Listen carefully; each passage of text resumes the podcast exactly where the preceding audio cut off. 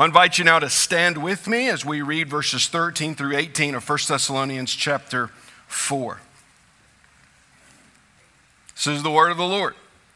But we do not want you to be uninformed, brothers, about those who are asleep, that you may not grieve as others do who have no hope. For since we believe that Jesus died and rose again, even so, through Jesus, God will bring with him those who have fallen asleep. For this we declare to you by a word from the Lord that we who are alive, who are left until the coming of the Lord, will not precede those who have fallen asleep. For the Lord himself will descend from the heaven with a cry of command, with the voice of an archangel, and with the sound of the trumpet of God, and the dead in Christ will rise first. Then we who are alive, who are left, will be caught up together with them in the clouds to meet the Lord in the air.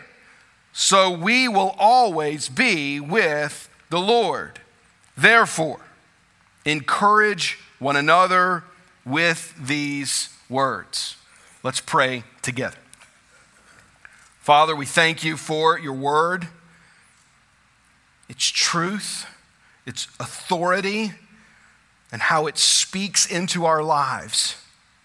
I pray today that this word will do precisely what it is intended to do bring hope and encouragement as we wait on the return of our Lord and the resurrection of the dead. Father, we also ask that you would guide our church that you would guide our elders, that you would guide those who've been selected from our congregation to assist in this search process for a new pastor of adult discipleship and outreach at our church. Help us to not get ahead of you. We pray, God, that you would bring, begin to prepare a man's heart to serve in this role and that you would lead us clearly to him. And that by doing so, we would be even we would have an even greater witness in our community, and that we would be better at fulfilling our mission of making disciples that make disciples here at Nansemond River Baptist Church. We pray in Jesus' name. Amen. You may be seated. This morning's sermon is entitled Future Resurrection. Many of you have been asking as we have been progressing through this series through 1st and 2nd Thessalonians, which we've entitled The Past, Present, and Future. You've asked me, when are we getting to the future? We've dealt a lot with the past and the present, as Paul has dealt with uh, regeneration of uh, of dead men and women into alive brothers and sisters in Christ. And uh, over the last numerous weeks, talking about our sanctification in Christ. Well, here we are, finally. This sermon and next week, and there'll be two more when we get to Second Thessalonians, that specifically deals with the future. Today, it is the future resurrection. Now, I, I want to set some parameters for us, if I could, this morning, because some of you are going to want me to say some things that I'm not going to say. Number one, I only have about 40 or 45 minutes. It's the amount of time I have on Sunday mornings. And so I can't say everything there is to say about the future, but I wouldn't even want to. My goal in here, let me just express to you what I seek to do every week. Maybe you're new with us. One of our core values at our church is that we value uh, expositional preaching in our corporate gatherings. That is a very specific style of preaching where we come to a text, and as the preacher, my job is to explain the text and bring the meaning to bear on our lives. That's what I hope to do every single week as we walk through books of the Bible together. Therefore, I'm only going to preach to you what is in the text today. Our goal is going to be to ask, what does this text say? 1 Thessalonians 4 13 through 18. Where does it fit within the broader scope of Scripture? So we do use other Scripture to help place this, place the meaning of this text in Christian doctrine. I'm, I do not have the opportunity this morning to address everything there is, which is why we'll have another sermon next week on the future as we get into chapter 5.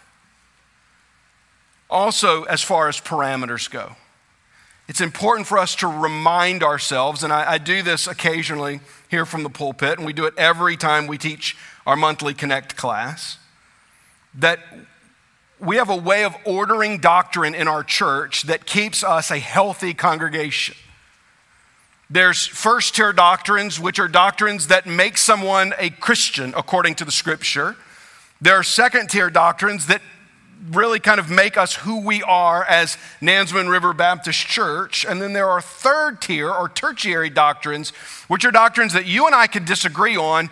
You can disagree with the person sitting next to you. We can all still go to church together, be in small group together, be in Christian fellowship as a part of one church together. So let me state something clear from the outset. The, re- the physical bodily return of Christ and the resurrection from the dead, which Paul is addressing here in this passage, is a first tier doctrine. There is no salvation without believing that Jesus will return. There, there is no hope in this life if Jesus is not going to physically return and bodily resurrect the dead. If that is not true, what in the world are we doing here?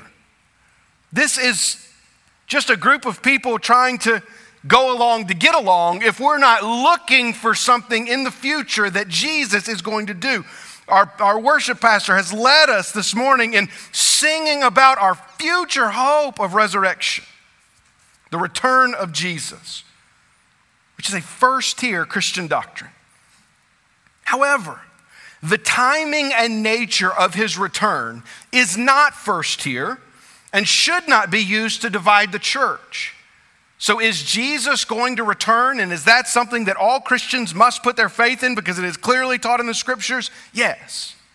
But are we going to squabble over when that's going to happen and what the order of events necessarily will be, even down to some of the details that I'll proclaim today? No, we won't because there have been varying interpretations of, of that within throughout Christian history. Now, intentionally last spring, knowing that I was going to be preaching this, I taught for four weeks on Wednesday nights in a series I called The End. And the goal of that was to give you a historic understanding of how the church has thought about numerous subjects, including the return of Christ, which we're talking about today, how the church has thought about that over the ages. I presented multiple positions and tried to do so fairly, and then t- every week kind of gave my own, where I was in my own understanding and interpretation. This morning, that's what I've got to preach. I've got to preach my understanding. But you could go to nansemondriver.com, go to the Reach In section, and click on Equip Podcast. And in that podcast are all four of those things. So if you want to know the expanded version of this and you weren't here last spring, go to the Equip Podcast on our website and you can listen to it. And then I'm happy to answer questions or engage with you. But today, my goal is to preach to you clearly what I believe Paul is saying here in these verses of 1 Thessalonians chapter 4. And it begins with this that there is hope found in the future resurrection. Look with me in verse 13. But we do not want you to be uninformed, brothers, about those who are asleep, that you may not grieve as others do who have no hope. It's clear because of where Paul includes this in the letter and the language that he uses here at the beginning that he is seeking to answer a question. Two weeks ago, when we were in the previous passage, I told you where we're getting to a part of the letter where likely Timothy, upon returning from, uh, from Thessalonica to Paul in Corinth, brings some questions and then Paul seeks to address those questions. And it seems as if there was some question within the church about those who are in Christ who had died. That as the months had progressed from the time that Paul had proclaimed the gospel there in that city to now that he is writing this letter, some who believed had gone on. They have passed away. And the most likely concern for the church, judging by the context of what Paul writes here, their most likely concern is that the dead in Christ would somehow miss out on or be disadvantaged in the return of Christ. So their concern, it seems as if, is not for themselves, but for their loved ones who have all gone on. Their concern is for the one who has professed faith in Jesus but has experienced physical death.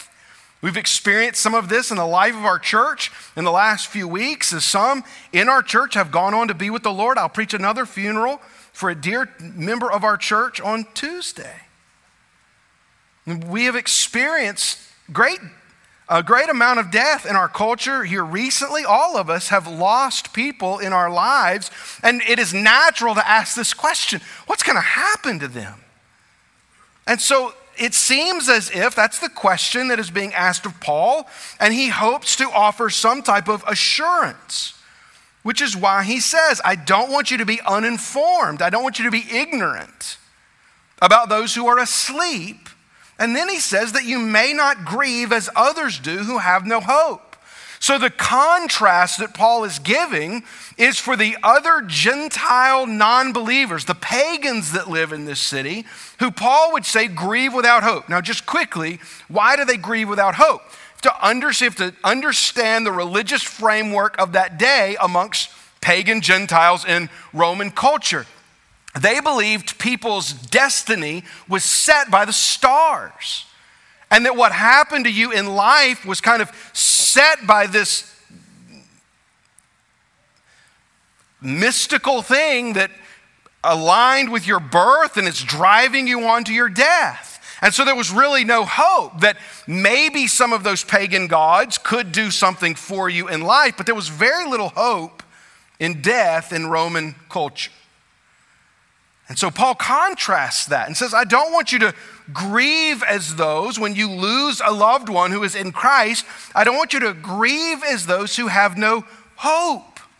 Because there is great hope to be found when we lose a loved one who is in Christ. Now, I want us to skip to the end of this passage and see verse 18.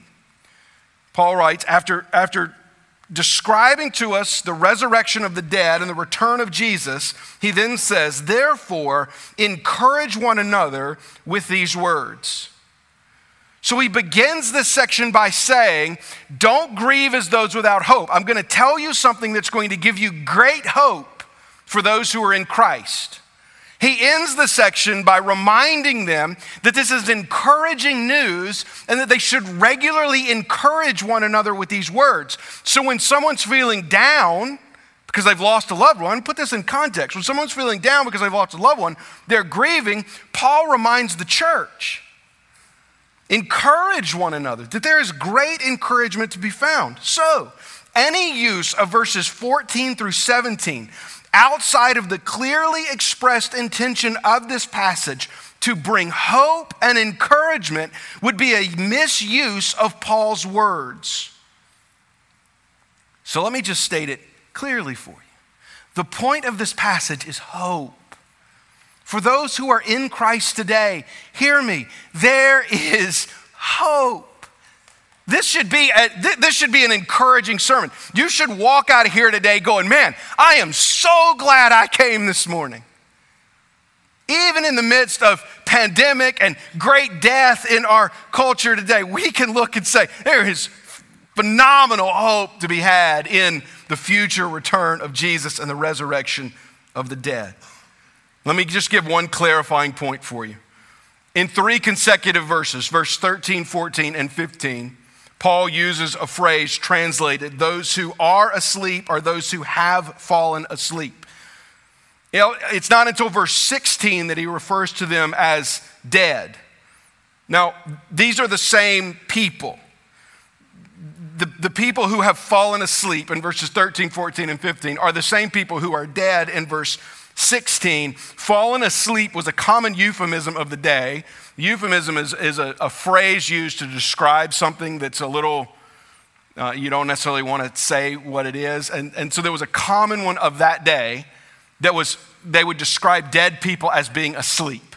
But it doesn't make them any less dead. And we do not need to base any kind of uh, doctrinal significance on the fact that Paul calls them asleep and not dead. It was just a phrase of the day. He is talking about those who are in Christ and are dead. He is not talking about those who are not in Christ. He's not talking about people who you, you like, people who were kind, you know, your neighbor that helped you mow your grass when you were out of town. He's talking about people who had put their faith in Jesus. And it is those who, it is the loved ones of those and the church surrounding those who find hope and encouragement. Second, the foundation of the future resurrection. Paul is going to give two foundations for this hope that we have in a future resurrection at the return of Jesus. The first is in verse 14. For since we believe that Jesus died and rose again, even so, through Jesus, God will bring with him those who have fallen asleep. So here it is again those who have fallen asleep are dead. If we work backwards, they're going to come with Jesus. God will bring him, Jesus, with those who have fallen asleep. And this is a professed belief of the church. For since we believe, Paul is recognizing a belief that the church has that Jesus died and rose again.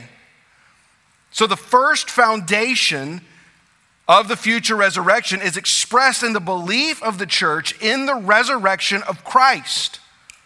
That another essential doctrine, first tier doctrine of the church of God is that Jesus was resurrected bodily, physically, his actual body, raised from the dead by the power of God. In Paul's letter to the church at Corinth in 1 Corinthians chapter 15, he writes, Now, if Christ is proclaimed as raised from the dead, how can some of you say there is no resurrection of the dead? But if there is no resurrection of the dead, then not even Christ has been raised. And if Christ has not been raised, then our preaching is in vain and your faith is in vain. We are even found to be misrepresenting God because we testify about God that he raised Christ, whom he did not whom he did not raise if it is true that the dead are not raised. For if the dead are not raised, not even Christ has been raised. And if Christ has not been raised, your faith is futile and you are still in your sin, then those who have fallen asleep in Christ have perished. If in Christ we have hope in this life only, we are of all people most to be pitied. Hear me clearly this morning, church. Without the resurrection of Jesus, we have no hope. No argument can be made for some spiritualized version of Jesus' resurrection that still saves sinners. It is only by the power of God that raised Jesus, dead in the tomb, from the grave, that we can find hope. The resurrection from the dead of those in Christ into eternal life is entirely dependent upon the physical resurrection of Jesus. Paul tells us that clearly in 1 Corinthians 15 and appeals to that doctrine here in 1 Thessalonians chapter 4. And it is the one of the two foundational doctrines for us having hope in the resurrection of the dead. And that is that we believe, the church of God believes that Jesus died physically and rose again bodily so that one day God would, would, would bring him back to earth with those who have fallen asleep. That's the first foundation. The second is found in verse 15. For this we declare to you by a word from the Lord, that we who are alive, who are left until the coming of the Lord, will not precede those who have fallen asleep. The second foundation that Paul appeals to is a teaching of Jesus himself. This is why he says at the beginning of verse 15, For this we declare to you by a word from the Lord. You must remember that this is being written a couple of decades after the crucifixion of Jesus. The New Testament is still very much being put together. Much of it has not even been written yet, especially the epistles have not been written yet. This was an early epistle of Paul. And so, what's floating around the churches is is snippets, right? There's teachings of Jesus that are being passed on from the apostles to the churches as the gospel spread. And Paul is going to make an appeal to one of those teachings. So it seems as if we can rightly assume that one of the things that Paul had expressed to the church there in Thessalonica when he was with them was one of the teachings about Je- uh, one of the teachings of Jesus about his return and the resurrection of the dead. Likely that teaching is the same thing that Matthew records in Matthew 24. So let's think about what Jesus says in Matthew 24 because it's very much going to align with what Paul says in the remainder of this passage. Here, Jesus says, immediately after the tribulation of those days, and if you're curious about the tribulation of those days, in one of those teachings I did back in the spring, I spent an entire time talking about Matthew 24, walking us through Matthew 24. So you could go listen to that. But immediately after the tribulation of those days, the sun will be darkened, and the moon will not give its light, and the stars will fall from heaven, the power of heavens will be shaken. Then will appear in the heavens the sign of the Son of Man. And then all the tribes on the earth will mourn, and they will see the Son of Man coming on the cloud of heaven with the power and great glory. And he will send out his angels with a loud trumpet call, and they will gather his elect from the four winds, from one end of heaven to the other. So, this is the appeal that, that Paul makes, likely because of what he is going to say in a minute, that s- seems to clearly align, and I'll show you those places as we go. In Matthew 24, his second foundation is not just the doctrine of the resurrection, but the actual teachings of Jesus themselves. That Jesus had promised that he would return. And Jesus had promised that at his return, the, of a bodily resurrection from the dead. Now, this may leave you asking, because I think it's an important point and I just want to deal with it quickly. So, what happens in the interim period, right? If these people are, if God is causing these people going to return with Jesus, does that mean they're with Jesus now? What hope can I have, not only in the future, but what hope can I have now that my loved one in Christ is with God today? 2 Corinthians chapter 5, just quickly, Paul addresses it. He says, Yes, we are of good courage. We have hope. We have encouragement. And we would rather be away from the body and at home with the Lord. So let's just be really clear. Those who are in Jesus that die are with God now. This is why Paul is able to say that God will bring them back with Jesus, because that is where they are. Not bodily, though their spirit is with Jesus.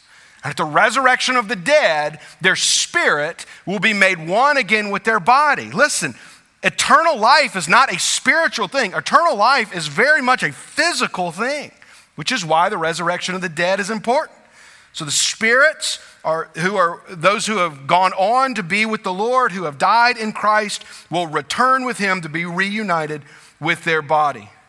Now, here in verse 15 is probably the most important phrase for our understanding of this passage. And it can be easy for us to gloss over because it doesn't mean a whole lot to us outside of something that we would just regularly say within church. The middle phrase there of, of verse 15 says, Who are left, talking about those who will be alive when Jesus returns, until the coming of the Lord. Now, we hear the coming of the Lord, and all we think of is, oh, that's talking about when Jesus returns. And yes, it is absolutely talking about when Jesus returns. The Greek word for this, and I don't often tell you Greek words for this, but it's important for us to understand the context of what Paul is saying here. The Greek word for this is parousia.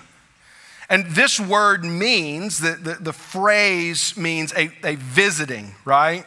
It's, it's the key phrase for this whole passage. It means an arrival. It was most often associated with the arrival of a dignitary to a city, even the emperor. So when the Caesar would go out into his empire and visit, it was known as a parousia. So Paul uses a word that's very common in Roman culture that's talking about the visiting of a dignitary, even an emperor, to describe the coming of the Lord.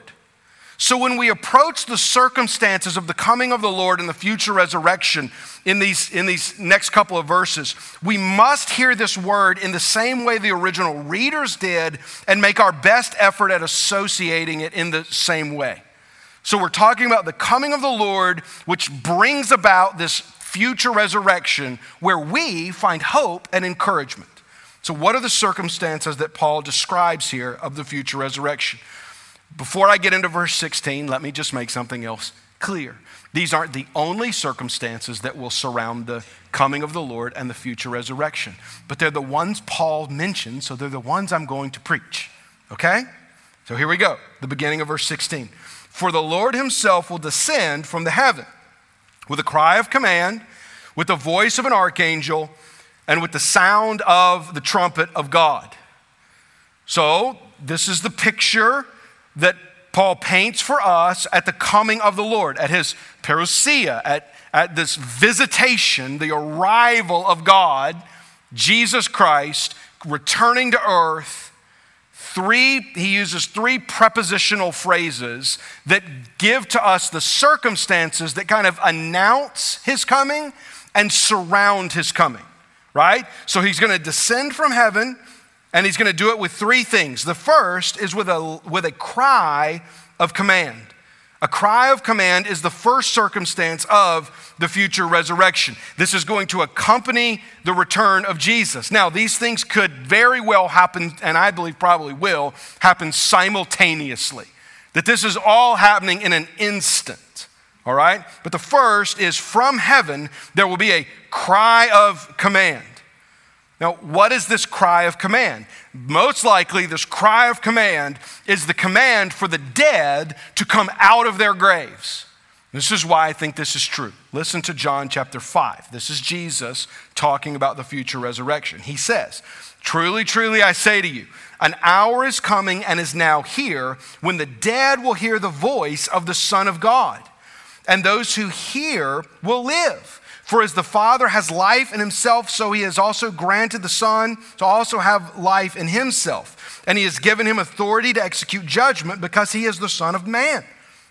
Do not marvel at this, for an hour is coming when all who are in the tombs will hear his voice and come out. Those who have done good to the resurrection of life, and those who have done evil to the resurrection of judgment. So, what is, I think, the most likely understanding of the cry of command that accompanies the descendant of the Lord from heaven is the cry of command that tells the dead to get up. And you know what they're going to do? They're going to get up. You say, Can Jesus really do that? Yes, he can do it. And he demonstrated it to us while he was here on earth. In John chapter 11, we're told the story of Lazarus. Lazarus was a friend of Jesus. Jesus is in another city. He gets word that Lazarus is sick. And Jesus is like, I think instead of going to see my friend, I'm going to sit here for a few more days. This frustrated his disciples and it frustrated the family of Lazarus because by the time Jesus gets there, he's dead. Jesus mourns with them, he grieves with them. This is where we get the verse Jesus wept, right? Jesus expresses sorrow, but he also knows he's got the power to do something about it. And he goes over the tomb, and this is what we read in John 11, starting verse 43. When he had said these things, he cried out with a loud voice, Lazarus, come out! The man who had died came out, his hands and feet bound with linen strips, and his face wrapped in a cloth. And Jesus said, Unbind him and let him go. So the cry of command here in 1 Thessalonians 4 really seems to be as if it's the same cry that is described to us in John 5 and on a personal level that Jesus used in John 11 to call Lazarus from the grave. So, when Jesus returns, there will be a cry from heaven that the dead will hear come out of their grave. The second, we're told, is a voice of an archangel. Now, the archangel is a common character in Old Testament and intertestamental period literature, particularly, not always literature that is part of the, the Old Testament or the Hebrew Bible. The archangel is mentioned in the Hebrew Bible, but he is, or they, there is actually more than one archangel in Hebrew literature, and it was a very common character, particularly in the period of time between the Old Testament and the writing of the New Testament. There's really only two mentions of the phrase archangel in the New Testament, here and in the short epistle of Jude. And all we're told is that there will be another cry, a voice of an archangel. Now, we're not, the archangel is not named, even though the most commonly named archangel is the angel Michael, who is referred to in Revelation. So we could go with it's Michael. To be honest with you, it's not really going to matter.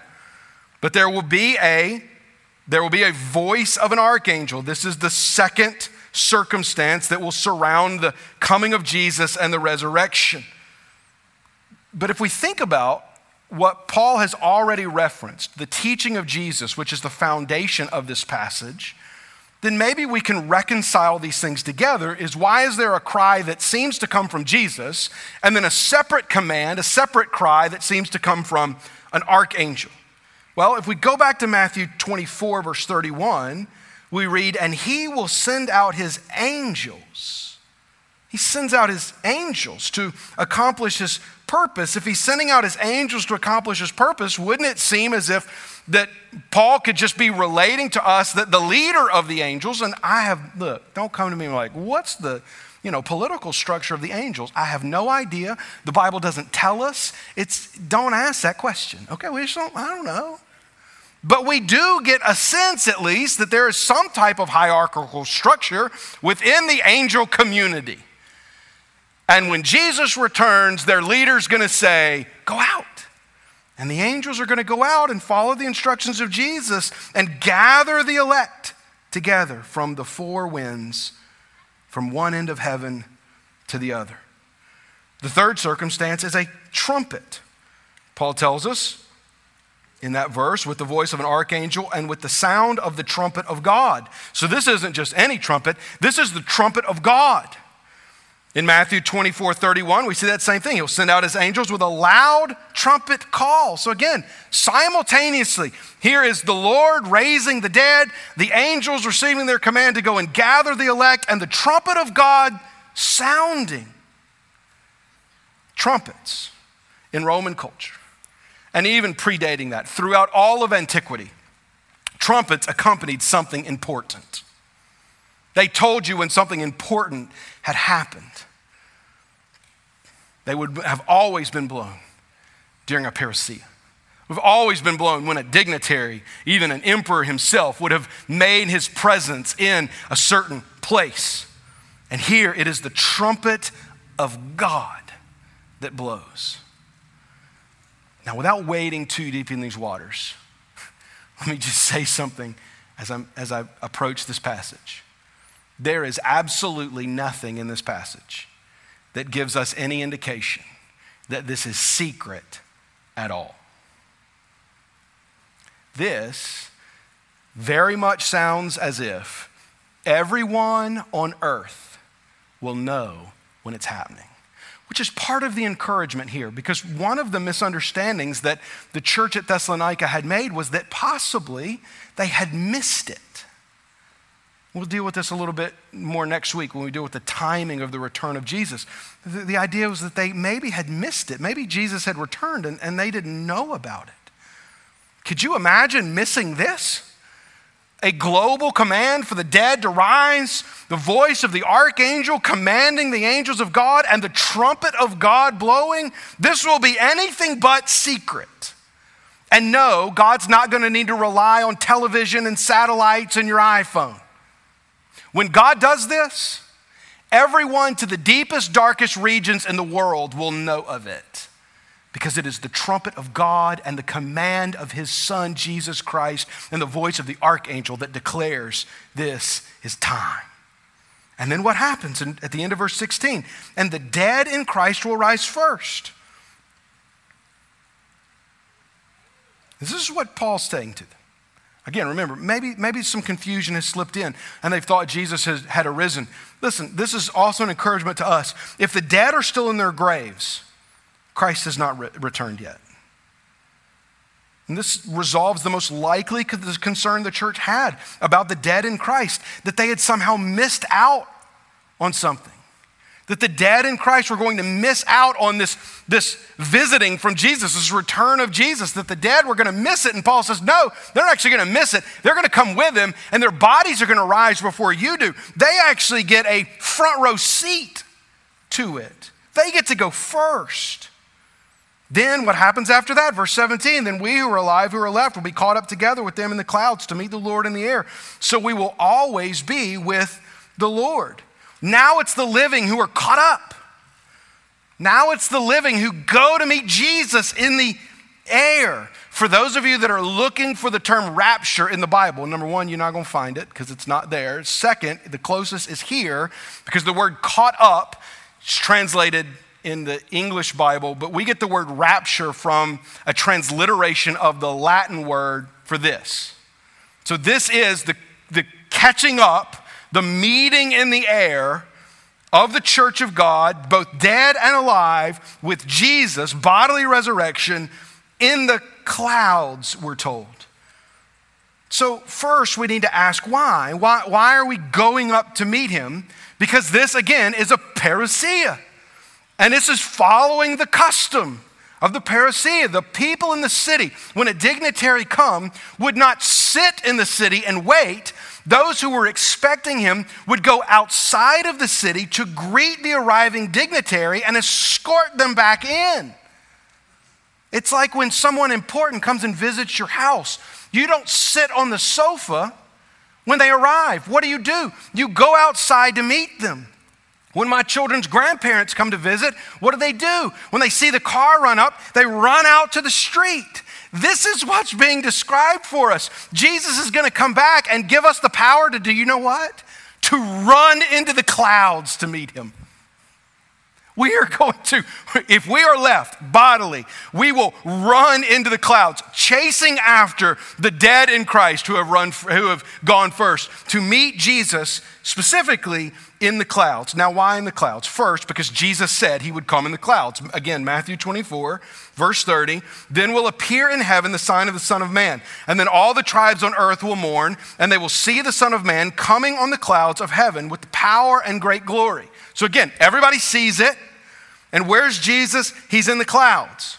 So Jesus says he would be in the clouds. Not only that, but the angel of God who comes to the disciples at the ascension of Jesus also promises he'll be in the clouds. Acts 1:11. Then will appear in the heavens. This, sorry, that's not that's not what that says. Hold on, I want to return to it. I messed it up in my notes.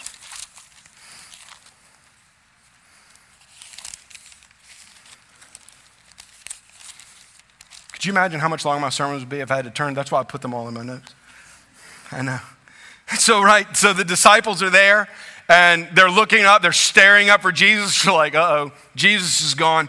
And, and an angel comes and says, like, two, two men stood by them in white robes. These are angels and said, Men of Galilee, why do you stand looking into heaven? This Jesus who is taken up from you into heaven will come in the same way as you saw him go into heaven.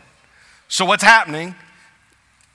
Jesus has gone up. Jesus says, I'm coming on the clouds. The angels say to the disciples immediately after the ascension of Jesus, He's coming in heaven. But it's not just these white, fluffy clouds that we're picturing, because that's what we all picture. Let's just be honest. That's what we're picturing right now.